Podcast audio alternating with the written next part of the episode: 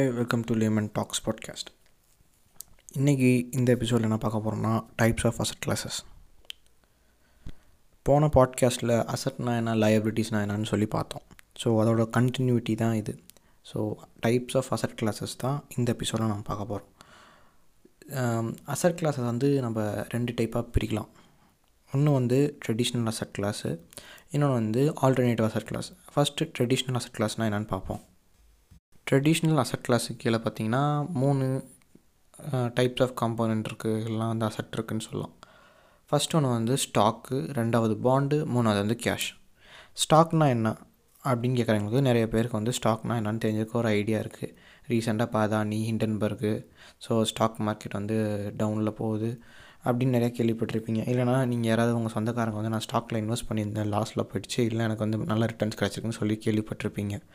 ஒரு கிரேட்டாக சான்ஸ் இருக்குது இருந்தாலும் சிம்பிளாக சொல்கிறேன் இப்போ ஒரு கம்பெனியோட வேல்யூ ரெப்ரசன்டேஷன் அதாவது இப்போ டிவிஎஸ் மோட்டர் கார்பரேஷன் இருக்குன்னு வச்சுக்கோங்களேன் அவங்க வந்து பப்ளிக்லி லிஸ்டட் கம்பெனி இந்த கொஞ்சம் டேர்ம்ஸ்லாம் வந்து லேட்டர் எபிசோட ஸ்டாக்னா என்னன்னு நான் சொல்லி போடும்போது நான் டீட்டெயிலாக எக்ஸ்பிளைன் பண்ணுறேன் பப்ளிக் லிஸ்டட்னா என்ன ப்ரைவேட் லிஸ்டட்னா என்னன்னு சொல்லிட்டு. ஸோ பப்ளிக் லிஸ்டட்னால நான் வந்து இப்போ ஒரு ஷேரை வாங்குறேன்னா டிவிஎஸ் மாடலில் அதனால் என்ன ஆகுதுன்னா நான் வந்து இந்த டிவிஎஸ் மோட்டரில் zero point zero zero zero zero one percentage அதாவது ரொம்ப டைனி ஃப்ராக்ஷன் ஆஃப் பர்சன்டேஜில் வந்து நான் ஒரு ஓனருங்கிற அர்த்தம் மாதிரி வரும். ஸோ இப்போ இதனால் என்ன ஆகும்னா அந்த கம்பெனியோட வேல்யூ வந்து இன்க்ரீஸ் ஆச்சுன்னா நல்ல ரிசல்ட்டு நல்ல ப்ரொடக்ஷன்னா ஸ்டாக் ப்ரைஸும் வந்து ஏறும். ஆனால் கம்பெனியில் வந்து மேனேஜ்மெண்ட் சரியில்லை நிறைய ஃபால்ட் இருக்குது பைக்ஸ்னா ஆட்டோமேட்டிக்காக அதோடய வேல்யூ குறையும் என்னோடய ஸ்டாக் ப்ரைஸும் குறையும். ஸோ இப்போ நான் வந்து ஒரு ஷேர் வாங்குறேன்னா ஒரு பிஸ்னஸில் குறிப்பிட்ட பங்கு வாங்குகிறேன் அது எவ்வளோ அவங்க இப்போ அவங்க அவங்களுக்கு இருக்க ஃபினான்ஷியலு கேபிட்டலை வச்சு அவங்க ஒரு ஷேர் வாங்கலாம் இல்லை ஒரு லட்சம் ஷேர் வாங்கலாம். ஓகேங்களா? இதுதான் ஸ்டாக்கோட பேசிக்கான கான்செப்ட் ஒரு பிஸ்னஸில் நாம் ஒரு பங்கு இப்போது பீட்சா இருக்குன்னா ஆறு ஸ்லைஸ் இருக்குன்னா அதில் ஒரு ஸ்லைஸ் எடுக்கிறோம்ல. ஸோ அதே கணக்கு தான் இதுவும். அடுத்து second type of traditional asset class வந்து பார்த்திங்கன்னா பாண்ட் இது உலகத்திலேயே இருக்கிற பெரிய ஃபினான்ஷியல் மார்க்கெட் எதுன்னு பார்த்தீங்கன்னா ஸ்டாக் மார்க்கெட் கிடையாது. பாண்ட் மார்க்கெட் தான்.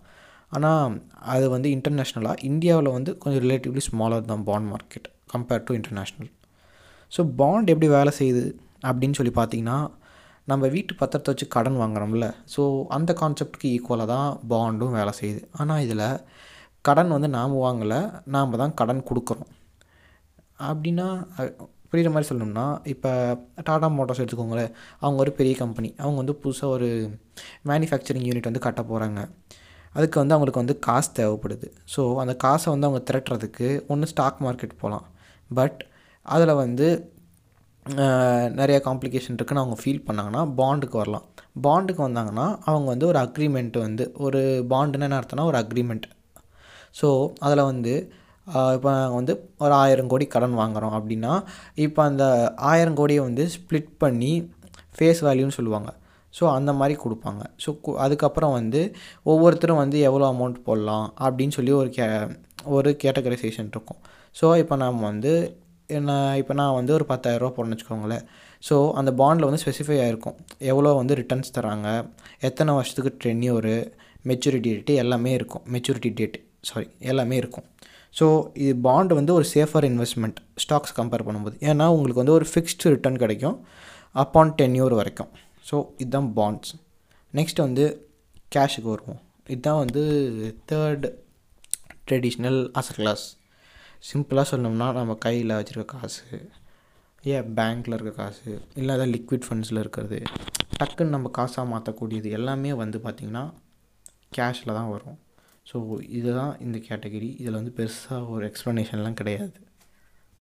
அடுத்து ஆல்டர்னேட்டிவ் அசட் கிளாஸஸ் இங்கே தான் இந்தியன்ஸோட ஃபேவரட்டான அசட் கிளாஸஸ் எல்லாம் ஒன்று ரெண்டு இருக்குது ஸோ இந்த அசட் கிளாஸுக்கு கீழே என்னென்ன வருதுன்னு பார்த்திங்கன்னா ரியல் எஸ்டேட்டு கமாடிட்டிஸு கமாடிட்டிஸ் என்னன்னு தெரியாதவங்களுக்கு கோல்டு ஆர் சில்வர் காப்பர் இதெல்லாம் வந்து கமாடிட்டிஸ் ஸோ ஞாபகம் வச்சுக்கோங்க. அதுக்கப்புறம் வந்து foreign currency rare and collectible goods அப்புறம் ராயல்ட்டிஸ் ஃபஸ்ட்டு நம்ம ரியல் எஸ்டேட் பார்ப்போம். அதை பற்றி சொல்லவே தேவையில்லை. ஊரில் இருக்கிற அத்தனை பேர் சொல்லி நம்ம கேள்விப்பட்டிருப்போம். டே நான் லேண்ட் வாங்கி போட்டேன் இவ்வளோக்கு போச்சு. சே நீ அந்த லேண்ட் அப்பயே வாங்கியிருக்கலாம்டா. அன்றைக்கி அவ்வளோ ரேட்டு இன்றைக்கி இவ்வளோ ரேட்டு அப்படின்னு சொல்லி கேள்விப்பட்டிருப்பாங்க. நான் சும்மா பிளாட் வாங்கி போடு. ஏ தாத்தா பாட்டி அவங்க கதையெல்லாம் கேட்டிருப்போம். நான் அந்த காலத்தில் இவ்வளோக்கு வாங்கினேன் இப்போ இவ்வளோக்கு போகுதுன்னு. ஸோ அந்தளவுக்கு ரியல் எஸ்டேட் வந்து இந்தியன் மைண்ட் செட்டுக்குள்ளார வந்து ஒரு தாக்கத்தை ஏற்படுத்தியிருக்குதுன்னே சொல்லலாம். ரீசெண்டாக கூட ஒரு ஒரு ஸ்டடியாக நடந்துச்சு. ஒரு கேஸ் ஸ்டடி மாதிரி.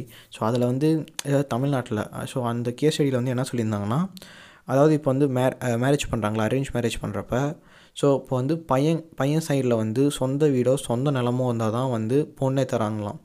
அதாவது even though he has well secured job அதாவது ஒரு ஐடி ஜாபோ இல்லை ஏதோ ஒரு ஜாப் ஆவரேஜாக ஒரு ஃபோர் டு ஃபைவ் எல்பியை வாங்குறவன வாங்குற பையனாக இருந்தாலுமே வந்து சொந்த வீடு இல்லைனா சொந்த நிலம் இருக்கணும்னு எதிர்பார்க்குறாங்க. As a sense of security so அப்படின்னு நான் சொல்ல ஒரு டேட்டா சொல்லுது. இந்த ரியல் எஸ்டேட்டில் வந்து ரெண்டு டைப் இருக்குது ஒன்று கமர்ஷியல் ரியல் எஸ்டேட் இன்னொன்று ரெசிடென்ஷியல் ரியல் எஸ்டேட் கமர்ஷியலில் வந்து இந்த கடை ஷாப்பிங் மாலு தேட்டர்லாம் வரும். அப்புறம் ரெசிடென்ஷியலில் ஹவுஸு அப்பார்ட்மெண்ட்டு இதெல்லாம் வரும். ஸோ அதை வந்து நெக்ஸ்ட் இன்னொரு எபிசோட் நான் வந்து ரியல் எஸ்டேட்னு தனியாக போடுறேன். ஸோ அதில் வந்து டீட்டெயிலாக ரியல் எஸ்டேட்டு அதோட ரியல் எஸ்டேட்டுக்கு த சம்மந்தப்பட்ட டேர்ம்ஸு அதெல்லாம் தனியாக பார்ப்போம். நெக்ஸ்ட்டு ஒருத்தர் இருக்கார். அது இவரோட பயங்கரமான ஆள். The original gangster gold so அவர் வந்து ஒரு கார்டின் ஏஞ்சல் டக்குன்னு ஆபத்தில் வந்து உதவக்கூடிய ஒரு அசட் கிளாஸ் எதுன்னு பார்த்தீங்கன்னா முக்கால்வாசி பேர் வந்து சொல்கிறது விஷயம் கோல்டு தான். ஸோ இட்ஸ் அ கரெக்டாக ஒப்பீனியன் ஏன்னா நைன்ட்டி பர்சன்ட் ஆஃப் டைம் உங்களுக்கு டக்குன்னு கேஷ் வேணும்னா கழுத்துக்கிற செயினோ இல்லை விரல இருக்கிற மோதிரமோ கழட்டி நம்ம கொடுத்தோம்னா காசு கன்ஃபார்ம் கிடைக்கும். ஸோ அதுதான் கோல்டு வந்து நிறைய பேருக்கு இன்றைக்கும் கழுத்தில் கையில் மாட்டிட்டு திரிகிறதுக்கு காரணம் என்னென்னா சில பேர் வந்து ஃபேன்சிக்கு மாட்டுவாங்க. பட் ரியாலிட்டியில் வந்து சில பேருக்கு ஒரு அவசரத்தில் கையில் காசு இல்லைனா கூட வந்து எக்ஸ்சேஞ்ச் பண்ணி கேஷ் வாங்கிக்கலாம். ஸோ எப்பயுமே வந்து ஹிஸ்ட்ரி நம்ம ட்ரெண்ட் எடுத்து பார்த்தோம்னா கோல்டு ப்ரைஸ் வந்து always it will go up ஏன்னு நான் சொல்கிறேன் ஏன்னா எப்பயுமே சப்ளை கம்மி டிமாண்ட் அதிகம். ஸோ அப்ராக்ஸாக சொல்லணும்னா நான் சர்ச் பண்ண வரைக்கும் ரெண்டு மூணு வெப்சைட்டை வெரிஃபை பண்ண வரைக்கும் பார்த்திங்கன்னா ஆவரேஜாக உலகத்தில் இருக்கிற கோல்டு ரிசர்வே வந்து பார்த்திங்கன்னா கிட்டத்தட்ட ரெண்டு லட்சத்தி எட்டாயிரம் டன்னு தான். ஸோ லிமிடெட் சப்ளை ஆனால் டிமாண்ட் இருக்குது அதனால் கோல்டோட ப்ரைஸ் ஏறிட்டு தான் போகும். ஆனால் இதே வந்து நீங்கள் டைமண்டுக்கெலாம் சொல்ல முடியாது. ஏன்னா டைமண்டு வந்து அது ஒரு ப்ரிஷியஸ் பொருள் தான். பட் அது வந்து லேபில் க்ரியேட் பண்ண முடியுது. ஸோ இன்னமும் இப்போல்லாம் நிறையா ஜுவல்லரி ஷாப்ஸ்லாம் பார்த்திங்கன்னா வந்து லேப் டைமண்ட்ஸே விற்கிறாங்க ஸோ லேப் டைமண்ட்டுக்கும் ஒரு நேச்சுரல் டைமண்ட்டுக்கும் ரொம்ப டிஃப்ரென்ஸஸ் கிடையாது. ரொம்ப மைனூட் தான். இது ஹண்ட்ரட் பர்சன்ட் இப்போ வந்து ரியல் டைமண்ட் வந்து ஹண்ட்ரட் பர்சன்ட் பியூர்னா இது நைன்டி நைன் பர்சன்ட் பியூர் அந்த எக்ஸ்ட்ரா ஒன் பர்சன்ட் தான். ரொம்ப டிஃப்ரென்ஸ்லாம் கண்டுபிடிக்க முடியாது. ஓகேங்களா பட் கோல்டை வந்து லேபில் க்ரியேட் பண்ண முடியாது. அதனால தான் அதோடய வேல்யூ வந்து எப்பயுமே ஸ்கை ராக்கெட் ஆகிறதுக்கு காரணம். ஸோ டக்குனுங்க கோல்டை விற்று காசு வாங்கலாம். இல்லை பேங்க்கில் வச்சு லோன் வாங்கலாம். இல்லை கோல்ட் லாக்கர்ஸில் வச்சுக்கலாம். கோல்டோட சேஃப்டி தான் இங்கே ஒரு மெயின் கன்சர்ன் அதே மாதிரி கோல்டு வச்சுருக்கும் போது நம்மளுக்கு வந்து ஸ்டாக்ஸ் கிடைக்க மாதிரி டிவிடெண்ட்லாம் கிடைக்காது. அன்லெஸ் அண்ட் அன்டில் நம்ம வந்து அது வந்து பேங்க்கில் வச்சு வட்டி வாங்குற வரைக்கும். அதை அதை நம்ம விற்கும் போது தான் நமக்கு ப்ரைஸ் அப்ரிஷியேஷன் ஆகி ப்ராஃபிட்டே கிடைக்கும். ஸோ நெக்ஸ்ட்டு ஒரு கேட்டகரிக்கு வரும். இது வந்து ரேர் அண்ட் கலெக்டபிள்ஸ் அசட் கிளாஸ்ன்னு சொல்லுவாங்க. இதெல்லாம் அவ்வளோ ஈஸியாக கிடைக்காது. ஆனால் கிடச்சிருச்சுன்னா ரேட்டு தாறுமாறாக ஏறும். உங்களுக்கு புரிகிற மாதிரி ஒரு எக்ஸாம்பிள் சொல்கிறேன் ஸோ இது ஒரு பைக் எக்ஸாம்பிள் தான் லாஸ்ட் டைம் மாதிரி ஸோ ஓகே நம்ம எக்ஸாம்பிளுக்கு வருவோமே. அதாவது நைன்டீன் எயிட்டி த்ரீல யமஹா ஒரு பீஸ்ட்டை இறக்குனாங்க. ஓகேவா அந்த பீஸ்ட் பேர் வந்து யமஹா ஆர்டி த்ரீ ஃபிஃப்டி அது ஒரு ப்ரூட்டலான மிஷின் அன்னைக்கு வந்து பதினெட்டாயிரம் ரூபாய்க்கு விற்றாங்க வண்டி லான்ச் ஆனப்போ. அன்னைக்கு தேதிக்கு நேஷ்னல் ஆவரேஜ் வேஜ் இண்டெக்ஸ் எடுத்து பார்த்தோம்னா பத்தாயிரத்துலேருந்து பன்னெண்டாயிரம் சம்பாதிக்கிறவங்க வந்து ஆவரேஜ் இண்டெக்ஷன் ஹிஸ்ட்ரியில் போட்டிருக்கு. அப்புறம் ஸ்டாட்ஸ்லேயும் போட்டிருக்கு. ஸோ அப்படியே நம்ம இன்றைக்கி வருவோமே. இன்றைக்கி நேஷ்னல் ஆவரேஜ் வேஜ் இண்டெக்ஸ் பார்த்திங்கன்னா around thirty two to thirty five thousand இருக்குது ஸோ அதாவது வருஷத்துக்கு மூணுலேருந்து மூன்றரை லட்சக்குள்ளார சம்பாதிக்கிறவங்க எல்லாருமே வந்து இந்தியாவோட top ten percentage of wage ஏர்னர்ஸ்ன்னு சொல்லி நான் சொல்லலை. எக்கனாமிக் டைம் சொல்கிறாங்க ஓகேங்களா? அது எப்பட்றா அவங்க சொல்லலாம்? ஏன்னா இன்ஃப்ளேஷனு ஜிடிபி அப்புறம் இருக்கிற சேலரிக்கெலாம் இதெல்லாம் நீங்கள் போட்டிங்கன்னா இது எங்கேயோ போகும். அதெல்லாம் நம்ம பேச வேண்டாம். பேசினா அப்புறம் வேறு எங்கேயோ போயிடும் ஓகே நம்ம நம்ம கதைக்கு வருவோம். ஸோ ஆர்டி த்ரீ ஃபிஃப்டிக்கு வருமே. ஸோ இன்றைக்கி ஆவரேஜ் வேஜ் இண்டெக்ஸ் பார்த்திங்கன்னா thirty two to thirty five thousand இருக்குன்னு சொல்கிறாங்க ஆனால் இன்றைக்கி அந்த யமஹா ஆர்டி த்ரீ ஃபிஃப்டியோட ரேட் எவ்வளோன்னு தெரியுமா? ஆவரேஜாக செகண்ட் ஹேண்ட் மார்க்கெட்டில் வந்து த்ரீ லேக் ஃபிஃப்டி தௌசண்ட் வந்து சேல் ஆகிட்டுருக்கு கிட்டத்தட்ட சொல்லணும்னா ராயல் என்ஃபீல்டோட கான்டினென்டல் ஜிடி அப்புறம் இன்டர்செப்டர் சிக்ஸ் ஃபிஃப்டி இருக்குல்ல சிக்ஸ் ஃபிஃப்டி ட்யூன்ஸ் அப்புறம் வந்து டியூக் த்ரீ நைன்ட்டி இதுக்கு ஈக்குவலான ப்ரைஸில் வந்து விற்றுட்ருக்குது சரி இதெல்லாம் புது பைக்கு நிறைய tech feature ABS traction control quick shifter பிளிப்பர்னு நிறையா இருந்தாலுமே அது வந்து ஒரு நாற்பது வருஷம் பழைய வண்டி. ஓகேங்களா? இத்தனையும் நாற்பது வருஷம் பழைய வண்டினாலும் அதோட மவுஸ் குறையாமல் இருக்குல்ல. So it is and perfect example of rare and collectible so RX hundred இல்லை வந்து இந்த ரோலெக்ஸ் வாட்செல்லாம் வந்து ரேர் கிடையாது. ஆனால் இட் இஸ் அ கலெக்டபிள் ஓகேங்களா? கொஞ்சம் கம்மி குவான்டிட்டியில் ப்ரொடியூஸ் பண்ண பொருள் எல்லாமே ரேர் அண்ட் கலெக்டபிள் அதுக்குன்னு எல்லா இதுவுமே ரேர் அண்ட் கலெக்டபிள் ஆயிடாது ஒரு குறிப்பிட்ட பொருள் வந்து ஒரு என்தூசியாஸ்டிக் நீஷ் கம்யூனிட்டி இருக்கிற மாதிரி இருக்காது. ஓகே அடுத்த ஆல்டர்னேட்டிவ் அசட் கிளாஸ் முக்காவாசி வந்து பார்த்திங்கன்னா சாரி டாபிக் விட்டுட்டேன். ராயல்ட்டி அசட் கிளாஸ் ஸோ முக்காவாசி ராயல்ட்டி வாங்குறவங்க பார்த்தீங்கன்னா க்ரியேட்டிவ் கண்டென்ட் பண்ணுறவங்களா இருப்பாங்க. சொல்லப்போனால் மியூசிக்கு பாட்டு படம் இல்லைனா வந்து ஆர்ட் இதெல்லாம் ஒரு குறிப்பிட்ட இன்வென்ஷனோட பேட்டன்ட்டு இல்லைனா ஃபார்முலா ஓகேங்களா? இதெல்லாம் எப்போ வந்து இந்த குட் ஆர் சர்வீஸ் வந்து மாஸ் மார்க்கெட் பண்ணுறாங்களோ அப்போல்லாம் இந்த க்ரியேட்டர் இல்லைனா ஓனரு இல்லைனா அதோட அத்தன்டிகேட்டட் ரைட் ஹோல்டருக்கெலாம் வந்து ஒரு கமிஷன் வந்து கம்ப் யார் ப்ரொடியூ யார் இது மாஸ் மார்க்கெட் பண்ணுறாங்களோ அவங்க பண்ணணும்.